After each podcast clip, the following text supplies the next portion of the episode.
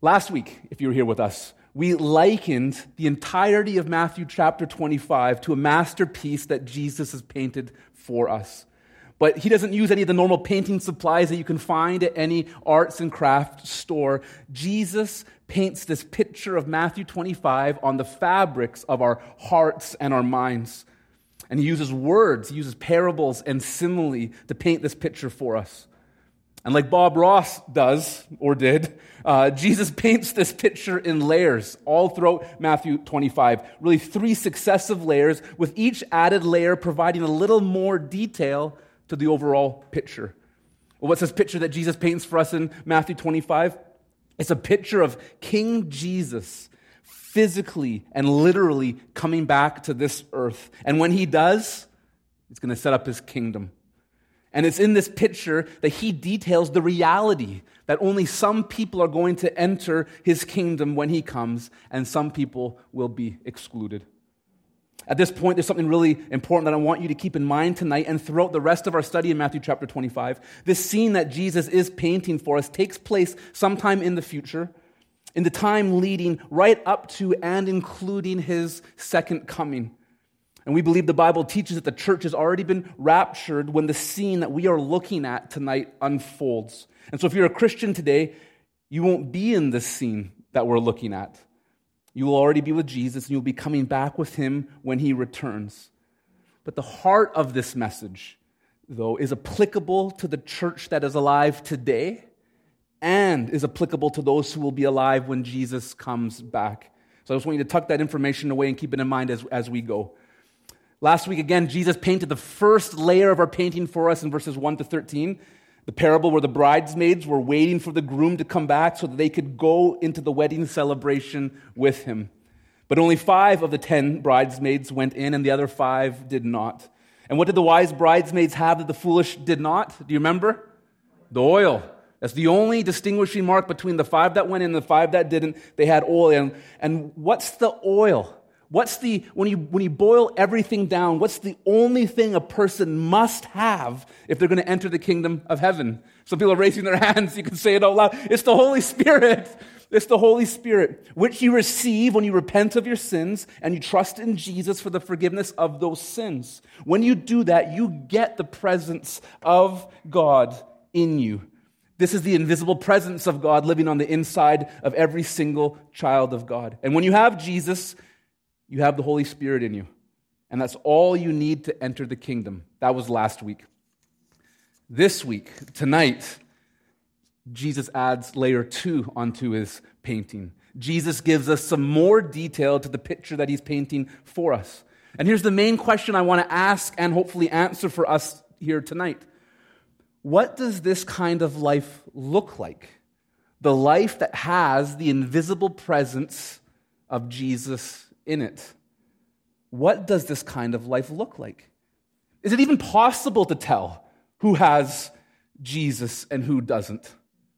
Some people will answer no. Some people will say it's not possible.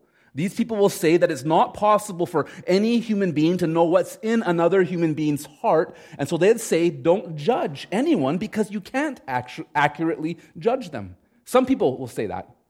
But others will answer yes. It is possible to tell who has Christ in them and not. I'm one of those people, just so you know. These people will say that we are able to judge whether a person has Christ in them or not, and it's very important that we're able to tell. We have to be able to tell who does and who doesn't have him. I want to give you a few reasons why it's so important, why we need to be able to tell who's going into the kingdom and who's not. Reason number 1 is going to be the first fill-in on your outline. It's for the person in the mirror. For the person in the mirror.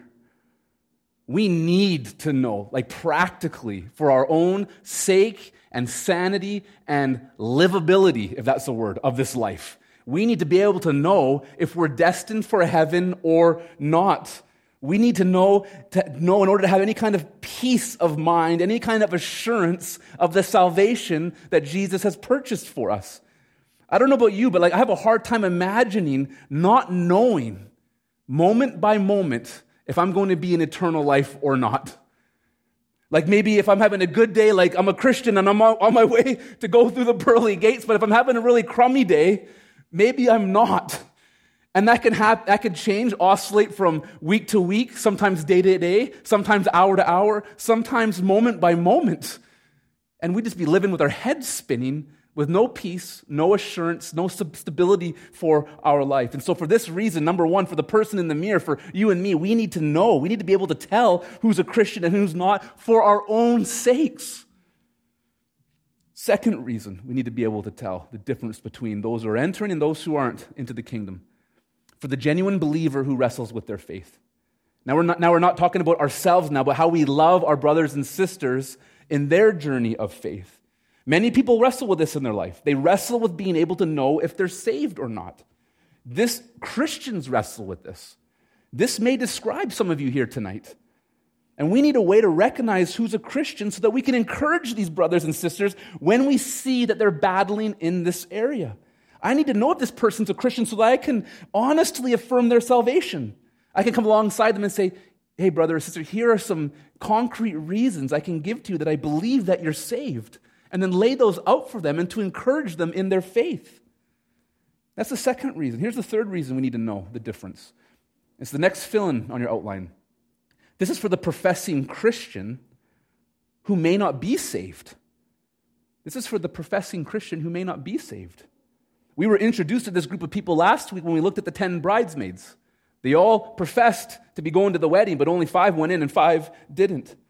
And today we know that some people profess to be followers of Jesus, but there's nothing in their life that would actually indicate that they're born again. And it would be unloving of me or of you to tell someone they're saved if you don't actually think they are. It would be like a physician, a surgeon, holding up the x-ray of the patient who doesn't know if they're sick or not. But the physician can tell that there's cancer. I can see it plainly. It's treatable, but if it's not treated, you're going to die. And if that doctor has that information, comes to the patient and says to themselves, you know what, this patient looks like they're having a really good day. They don't need any bad news. So I'm going to tell them they're okay. I'm going to tell, you know what that is? That's wicked. That's malpractice. To tell someone they're okay when you know that they're not. And if there's ways that you and I can tell who's been born again, if we can tell who has the Spirit of Christ in them, and we can tell who doesn't, we're not helping anybody by telling someone they're on a fast track to heaven if you don't actually think they are. You'd sit down with this person and you say, here are some reasons why I don't think you're saved. And you'd lay out those reasons for them gently, patiently, lovingly, with the hope that they would repent and turn and trust in Jesus. That's the third reason we need to know. Here's the fourth reason we need to know. It's for the unbeliever in the mission field. This scripture is going to be on your outline. It's my favorite all time. I have a life verse. It's Matthew 28:18-20. Post-resurrection, glorified Jesus comes to his disciples and he says, guys, all authority in heaven and on earth has been given to me. Therefore, go and make disciples of all nations, baptize them in the name of the Father and of the Son and the Holy Spirit. Teach them to observe or obey everything I've commanded you. And lo and behold, I'm going to be with you always until the end of the age. These are our marching orders as a church. But here's a really important question. If Jesus tells us to go and make disciples, and we do that by going to people who don't have Christ, and we preach the gospel to them, how do we know who to share the gospel with if we can't tell who's saved and who's not? You go to a new town, you go to a new country, you go to a place, and the whole purpose is you're trying to lead people who don't know Jesus into a saving relationship with Jesus. How do you just take stabs at it in the dark? You might find yourself telling the gospel to the same person over and over again, and they were saved 12 weeks ago. If you don't know what to actually look for when they are saved, we need to be able to know. We need to be able to discern this in order to honor Jesus and the commands and the commission that he's given to us. And so it's for all these reasons I've just given you that we have to be able to tell, guys. We have to be able to tell who has the Holy Spirit in them and who doesn't. And so the next logical question is this: what are some of those marks? What can we look for in a person's life to see if Christ is in there? What can we look at the outside of their life to see if the invisible Jesus is on the inside of their heart? I'm going to give you 4 marks. 4 marks of a life that has Jesus in it. And I want you to use all four of these for the supreme confidence. Not just 1 or 2 or 3. Use all 4 to know with all assurance that you or people that you know are indeed in Christ. Mark number 1. Do you have the right doctrine? Do you have the right doctrine? Last week's emphasis on right doctrine was a little bit different than the emphasis I'm going to make this week. Because last week I said that you actually need more than just the right belief in order to be a Christian. If you were here with us last week, we said that we need to go beyond simply believing that Jesus exists or that he is God. We have to go beyond simply believing that he died and rose again. We have to go beyond simply believing that he's coming back again one day soon. Why do we have to go beyond all those things? Because the devil believes all those things. He believes them better than we do. And trust me, the devil's not going to be in the kingdom with us forever. So you can actually believe the right doctrine about Jesus and yet not be saved. That was last week's emphasis, but this week I want to look at the flip side of it. This week's emphasis on right doctrine is this, is that you can't have anything less than right doctrine. You need more than right doctrine, but you can't have anything less than right doctrine. Saving faith goes beyond. It does go beyond simply believing the right thing, but it's never less than believing the right thing. And here's an example.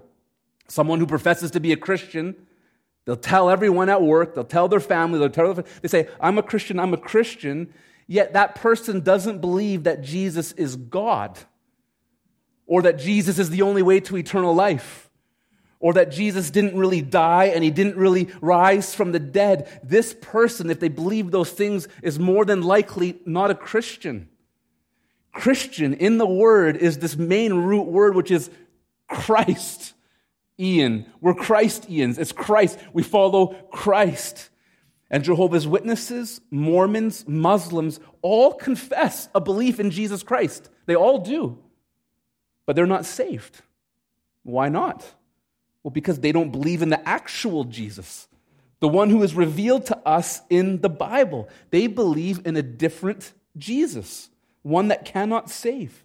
And so if you don't believe the truth about Jesus, then you can't be a Christian. But if you believe the truth about Jesus, what the Bible says about him, then that's the first way that will encourage you that you actually know him. You believe the right things about him. That's mark number 1. Mark number 2, and it's going to be the next fill-in on your outline.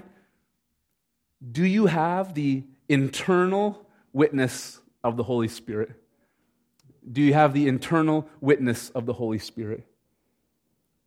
When you believed the gospel for the very first time, when you repented of your sins and you trusted in the finished work of Christ on the cross, his life, his death, and his resurrection, when you believed that, the moment that you did, the Holy Spirit comes to live inside of you.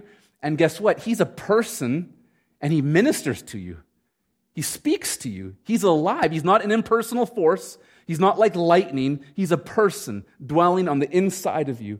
And he confirms that you belong to him. He says, you're my beloved child. He makes sure that you know that you are his. It's what the Apostle Paul says in Romans 8, verse 16 on your outline as well. It says, the Spirit himself bears witness with our spirit that we are children of God. And that's so sweet. That's so sweet when you can know the sound of God's voice and he speaks to you. And that's all you need to hear to give you the assurance that you need. Now, don't underestimate the power of this, of God speaking to you. God confirms to you that belong to him.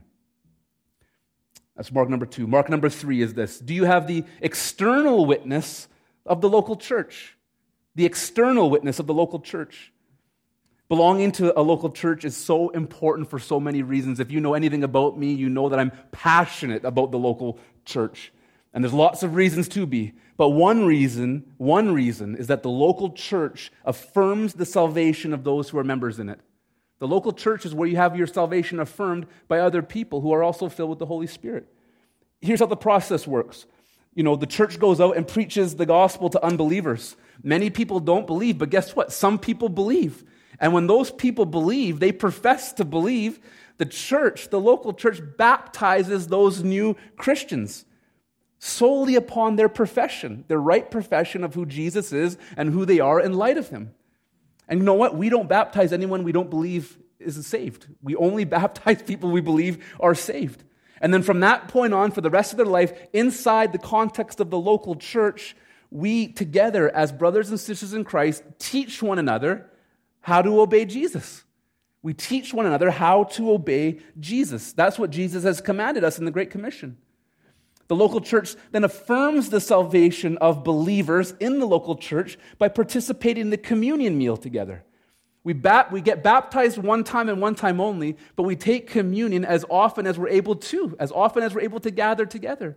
And that is exclusively for those who belong to the family of God.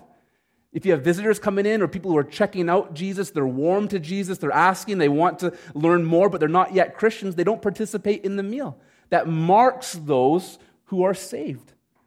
The local church also, no one's favorite stuff, but really important, administers church discipline to those who profess Jesus, but maybe begin to refuse to obey him.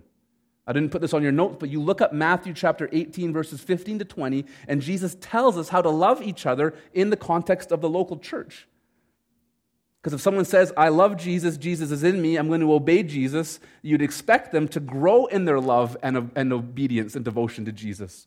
But sometimes we sway. Now, put all this together, the local church says of its members, this one's a Christian, as far as we can tell. And that's a powerful mark on a person's life.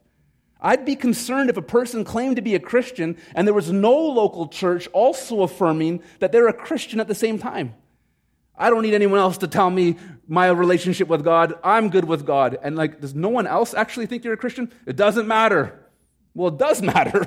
That's the point of the church. One of the reasons the church exists. Now, does the church get it wrong sometimes? Yes, sometimes we get it wrong. That's why we want all the marks of saving faith in our life, not just one of them. Which brings us to mark number 4. Next, fill in on your outline. Do you have the evidence of a changed life? Do you have the evidence of a changed life? Once you become a Christian, does your life begin to look any different than it used to be before you became a Christian? That's the test. And I'm going to give you one of my favorite all-time illustrations. It's not one that I came up with. It's one I've stolen from a preacher, but it's my favorite anyway, so there's all the copyright stuff out of the way. Not mine. I'm going to give it to you. Now, I want you to rewind in your mind a few moments, about 20 minutes in the past, to the beginning of this church service, where Pastor Jeff finishes leading us in worship. He gives the announcements, and I want you to imagine that I'm not here.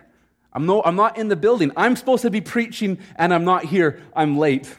And he's doing a great job of stalling and giving some great dad jokes and keeping everyone kind of calm. And then I come through the door 10 minutes late. And I come in just looking like there's nothing wrong with me, but I come in and I apologize profusely, but then I begin to give you a reason for why I was so late. And here's the reason that I give you. I was walking across the street on the way to church, on the way to preach, and then out of nowhere, pummeling down the road, going 100 miles an hour, was a semi-truck. And I was crossing the street the moment that it was coming, and it hit me. It hit me. And so, that's why I was late. That's why I was late. And if I was saying that to you and looking like I'm looking now, what would you say to yourself? There's no way. There's no way that happened. There's no way that you, as frail as you are, would come into contact with something with that kind of force and ferocity and power, and that would impact your life, and you would remain unchanged with not a scratch or a dent. It doesn't make any sense. Now, I want you to imagine your life. And I want you to imagine the power that spoke words and the entire cosmos came into existence.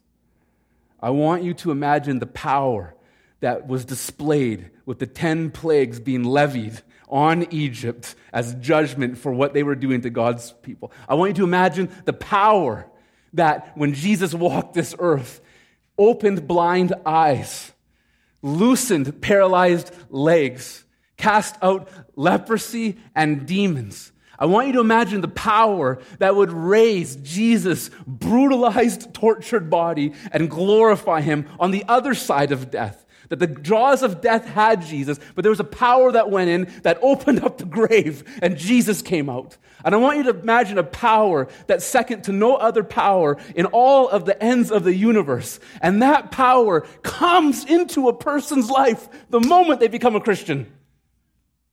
And you're going to tell me that that happens, and nothing will change? And nothing will change? No way. No way. I'd argue with you that it's impossible to become a Christian and to begin to live the same exact kind of life that you were living prior to your new profession of faith. Impossible. Now, is this power that comes in, is it going to produce a perfect Christian life in you? Of course not. Of course not. It's not going to be perfection. We will not become perfect, but we will become different. And we will be able, and it will be able to be seen by others. Others are going to be able to see the effect of Christ in my life and in your life. So, weigh those four things always. Believe the right doctrine. Do you have the internal witness of the Holy Spirit? Do you have the external witness of the church validating your profession of faith? And do you live a changed life? Not a perfect life, but a progressively changed life that's more and more looking like Jesus all the time. Now, what is it specifically that others will be able to see in a life that's changed because of Jesus? What should we be looking for? This brings us finally to our text for tonight's longest intro maybe I've ever done. Matthew 25, verses 14 to 30. And it's here where we're going to see what marks the person's life, who will enter the kingdom versus who will not. So let me just read our text for us. Matthew 25, verses 14 to 30. This is Jesus speaking. And he says, "For it," which is the kingdom of heaven, "will be like a man going on a journey who called his servants and entrusted to them his property. To one he gave 5 talents, to another 2, to another 1, to each according to his ability. Then he went away. He who had received the 5 talents went at once and traded with them, and he made 5 talents more. So also he who had the 2 talents made 2 talents more. But he who had received the 1 talent went and dug in the ground and hid his master's money. Now after a long time, the master of those servants came and settled accounts with them. And he who had received the 5 talents came forward, bringing 5 talents more, saying, 'Master, you delivered to me 5 talents? Here, I've made 5 talents more.' His master said to him, 'Well done, good and faithful servant. You have been faithful over a little. I'll set you over much. Enter into the joy of your master.' And he also who had the 2 talents came forward, saying, 'Master, you delivered to me 2 talents. Here, I've made 2 talents more.' His master said to him, 'Well done, good and faithful servant. You have been faithful over a little. I will set you over much. Enter into the joy of your master.' He also, who had received the 1 talent, came forward, saying, 'Master, I knew you to be a hard man, reaping where you did not sow and gathering where you scattered no seed. So I was afraid, and I went and hid your talent in the ground. Here, you have what is yours.' But his master answered him, 'You wicked and slothful servant, you knew that I reap where I have not sown and gather where I scattered no seed. Then you ought to have invested my money with the bankers, and at my coming I should have received what was my own with interest. So take the talent from him and give it to him who has the 10 talents. For to everyone who has will more be given, and he will have an abundance. But from the one who has not, even what he has will be taken away. And cast the worthless servant into the outer darkness. In that place there will be weeping and gnashing of teeth." That's God's word. Now here's the main thing we want to understand for the sake of our conversation here tonight. What visible mark differentiates the servants who entered into their master's joy from the servant who doesn't enter?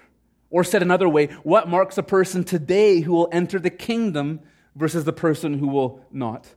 And so let's see if we can understand the parts of this parable together, which takes place in a first century Jewish context, much like the marriage parable that we looked at last week did. So we have the master in this parable. He owns everything, including the very lives of his servants. This master, he goes away after delegating some of his possessions to his servants so that they can work to bring him a return on what was entrusted to them. And when he comes back, he's going to settle his accounts with his servants to see what they've done with what they were given. The master has every right to bring them into his joy or to destroy them. This is consistent with a first century relationship between a master and his servants. Then we take a look at the servants in this parable. When you hear the word servant, I don't want you to think soot on the face, tattered clothes, gaunt. I don't want you to picture like a scene from Oliver Twist, like the servants are like, "Please, sir, can I have some more?"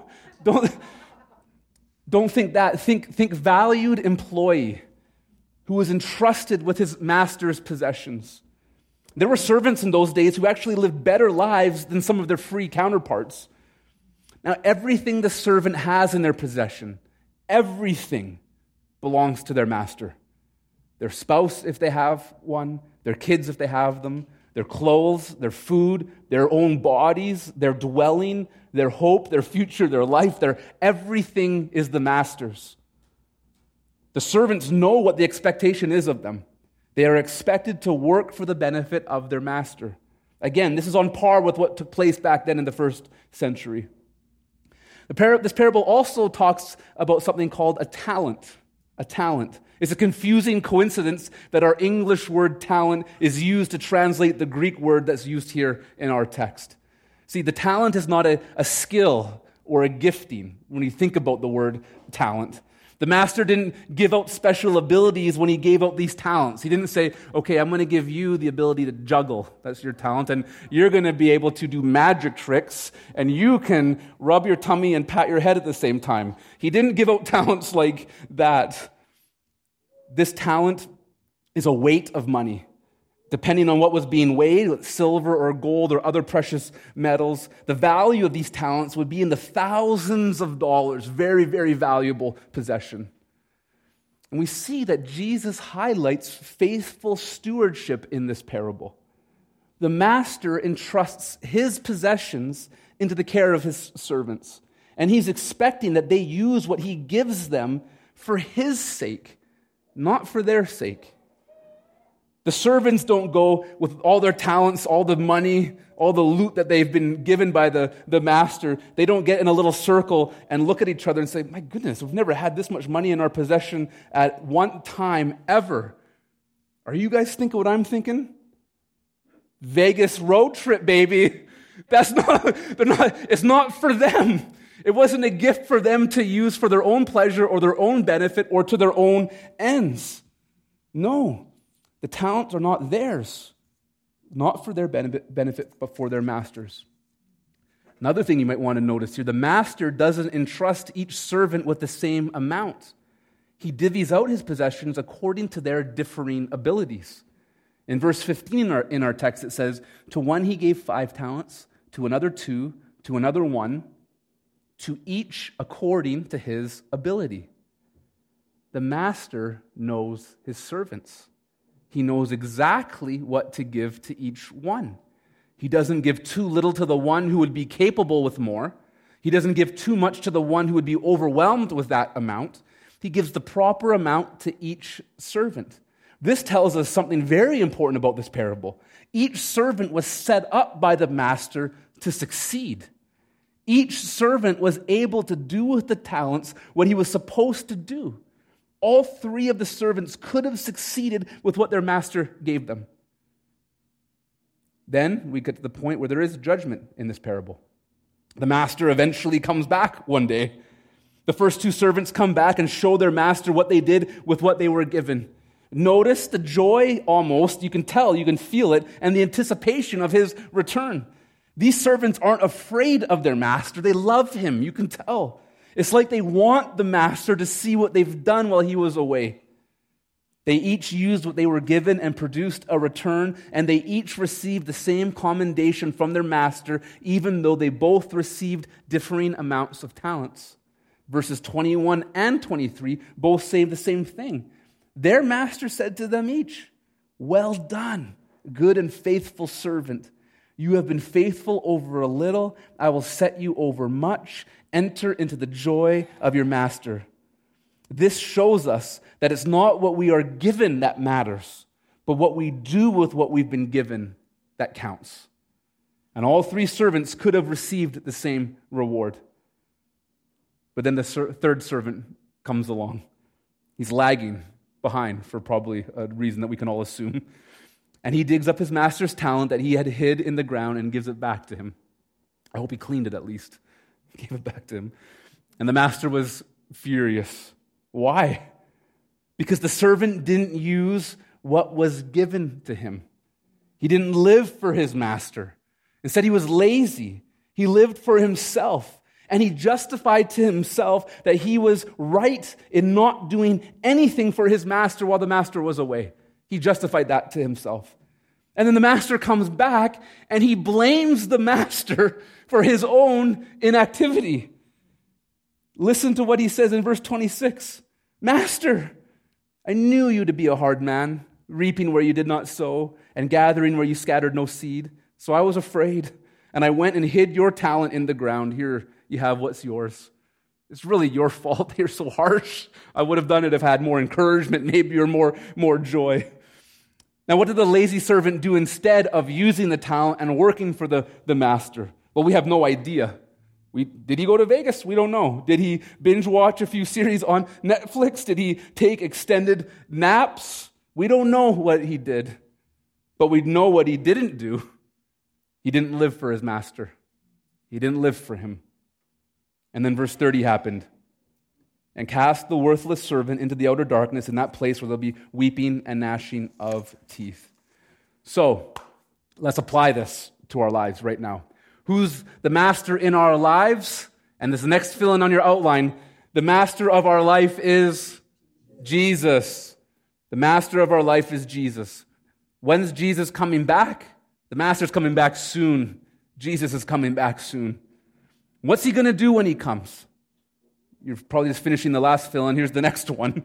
When Jesus comes back, he will set up his kingdom, and he will divide up his servants into two groups.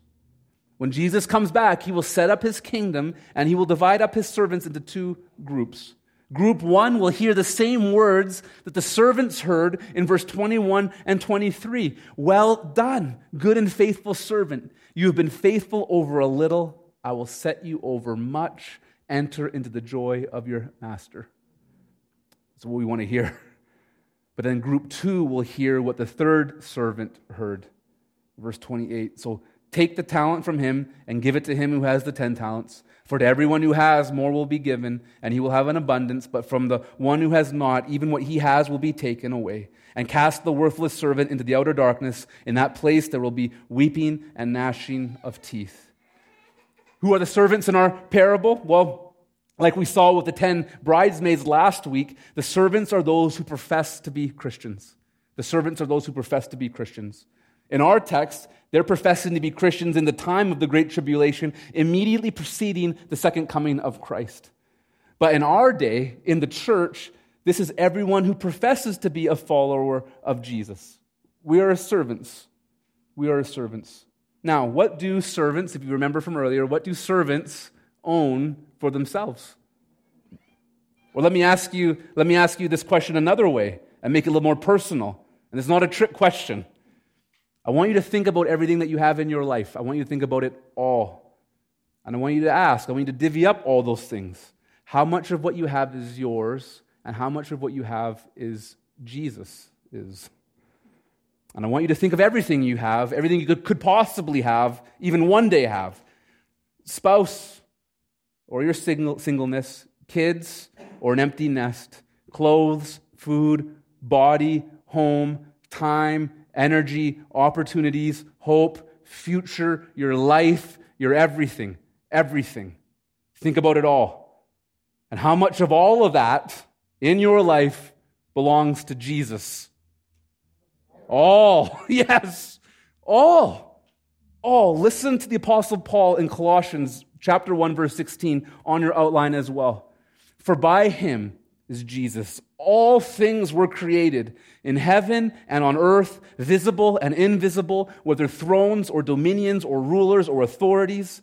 All things were created through him and for him. For him. Everything we have in our lives, including our very lives, everything belongs to the Master, to Jesus. He owns it all, and for the time being, we are just using his stuff, which is your next fill-in. Everything we have in our life belongs to Jesus. Everything in our life belongs to Jesus. And as his servants, what are we supposed to do with what we've been given? Well, we are to use whatever we've been given to serve the purposes of our Master, Jesus. We are supposed to spend our entire lives and everything in them for the sake of Jesus, for his sake, taking everything we've been given and yield it up to him and use it for his business, not ours. But what do some of the servants do instead? Some live for themselves only. And this would be those today, I would suggest, who confuse the idea that attending a church service for 1 hour a week and tossing a few bucks into the offering, they confuse that with the idea of what it means to live for Jesus. Like just those things. And then the rest of their life, them. Their time, their calendar, their pleasures, their decisions, them. Toss Jesus a bone on the weekend, appease him, but then it's all about us. Now, those are good things that Christians do. Keep coming to the fellowship. Keep honoring God with your money and your tithes and your offering. But Jesus wants more than that from you. He wants that 1 hour on the weekend every week, yes, but he also wants all the other 23 hours of that day, that same day. He wants your 24/7, 65. He wants it all. And some who profess Christ will give him all of it. And some who profess Christ will not give him all of it. Your next fill-in, that's your next fill-in on your outline. Only some of us who claim to be Christians will spend our lives living for Jesus. The others will make up excuses to not live for him. Only some of us who claim to be Christians will spend our lives living for Jesus.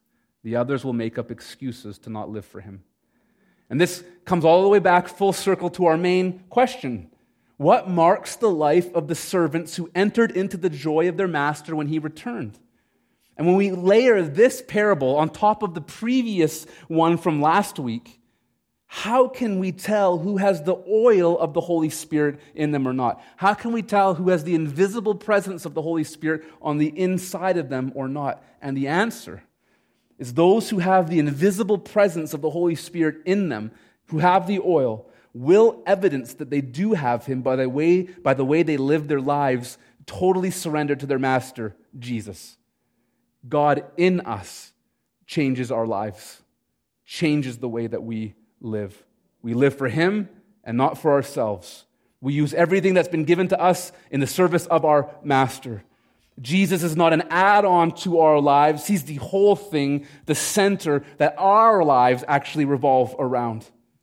And you can only live for one master. You will either live for Jesus or you will live for yourself or for some other master. This is Christianity. This is what having Jesus on the inside of us looks like. This is the distinguishing mark. And I ask you, does this sound extreme to anybody? Everything for Jesus? Does it sound radical even? Because it is. It is. But I want to show you this. This is the life that Jesus died to save us into. This kind of life and no other life. Your next fill-in is this. Radical Christianity is the only real Christianity. Radical Christianity is the only real Christianity. Now, Christian, are you feeling at all heavy at this point in the message? I hope not. I hope not. But if you are, let me encourage you with a couple of things. Jesus has set you up to succeed. He has set you up to succeed. He's rigged it so that you can win, okay? He made you. He gave you the abilities that you have. He gave you everything that you have in your life according to the abilities that he's given you. And he's come to live in you by way of the Holy Spirit, his power living his life in you and through you. He is what you need in order to be faithful. You have everything that you need in order to be a faithful servant. You will be overwhelmed, on the other hand, if you think that you have to muster up what you need in order to be a good servant. If you live like that, you will be crushed because you don't have what it takes apart from Christ. So don't focus on you. Focus your attention on Christ. Philippians 1:6 says, "And I'm sure of this, that he who began a good work in you will bring it to completion at the day of Jesus Christ." So Jesus has set you up to succeed. Secondly here, I don't believe the faithful servants in our parable had the Midas touch, if you know what I mean. I don't think that everything they touched turned to gold. I don't think they're just winning all the time and no losing ever, because that's not the way that life works. I don't think every decision that they made was a success. I think there would have been ups and downs in their life too, as they used the talents entrusted to them to produce a return for their master. Our Christian life will be like that too. It will be like that, ups and downs littered with imperfections. And just because there are some downs, that doesn't mean you're not a faithful servant. There was only one perfect servant ever, and you get one guess to know what his name was, Jesus. And none of us is him. But all we are doing is becoming more and more and more like him. So why don't more Christians live radical lives like this, all in for Jesus with everything that they have? Big question, that's a big answer with lots of parts to it. But let me give you what I believe the one of the main reasons is. The church in the West, in my opinion, is built upon a weak, incomplete, impotent gospel, which is really no gospel at all. We don't tell unbelievers to turn their entire lives over to Jesus when we share the gospel with them. Historically, here in the West, we've just asked them to pray a nice little prayer to invite Jesus to come into their heart, and then we send them away and say, just continue to live however which way you want to live, but now we send them away with a nice get-out-of-hell free card, which is Jesus. No power, no change, no sacrifice, no counting the cost, no nothing. And then they continue to proceed to live the very same life they lived before they became a Christian, a life that is focused on themselves rather than being focused exclusively on Jesus. And that's why I think many today think what I'm telling you here is extreme, because many people have never heard this part of the gospel before. He gave his all for us on the cross. We give up everything in order to follow him. That's the gospel. So let me leave you with a question. What do you have in your life that you're not yielding up to the service of your master? And why aren't you? Why aren't you? Let me encourage you to lay it all down at his feet, saying, "Here, Lord, this is all I have. Take it and use it for your glory. Show me how to do that. I'm yours." Wherever you are on your personal journey of faith, wherever you are, turn all of your life over to him tonight. I want to ask, just by a show of hands, is there anyone here tonight who wants to give all of their lives to Jesus, either for the very first time or for the 1,000th time? Just by a show of hands, you want to live totally surrendered, all in for Jesus. Praise God. I'm going to pray for us, church, in light of that. Father God, thank you for your word. Thank you, Jesus, for just shooting us straight. Thank you for giving us the real gospel. Thank you for telling us it's rigged. You saved us. You've made us. You've filled us. You've apportioned gifts to us. You've given us the ability to use them. All we have to do is say yes to you, live for you. And we're going to hear those words when you come back one day, Jesus. Well done, good and faithful servant. Bolster our faith, increase our faith, inspire us, encourage us, help us, Lord, to live for you with everything we have until we see you face to face. We pray all these things in your name, Jesus. Amen. Hey, thanks for being with us for this study. Before you go, I want to invite you to join us every Sunday at 5 p.m. Pacific Standard Time for our new live online service. This is something we've just started offering because of COVID-19, and it's a great way to join with our church from your home in worshiping and studying God's Word every week. You'll find everything you need on our website at mynewhope.ca. And hey, if you've never given your life to Jesus, then you need to go to that website, mynewhope.ca, right now, because when you get there, you're going to see a button that says The Gospel. Click on that and you'll be able to watch a short video where we share the best news you'll ever hear in your life. It's more important than whatever else you're doing right now. So go to the website, click on The Gospel. If God has blessed you through this message, we'd love to hear about it. It's a huge encouragement to us. So shoot us an email at info@mynewhope.ca and let us know how God has impacted your life through the teaching of His Word. If you'd like to support the Bible teaching ministry of New Hope through financial giving, you can also do that through our website. Just go to mynewhope.ca/give. And then finally, I want to invite you to follow us on our Facebook page at facebook.com/mynewhope.ca. I know a bunch of people don't use Facebook right now, but it really is the best tool we have for getting you updates and encouragements throughout the week. So I hope you'll join us on there. Hey, I love you, Uppercase C Church. Be blessed.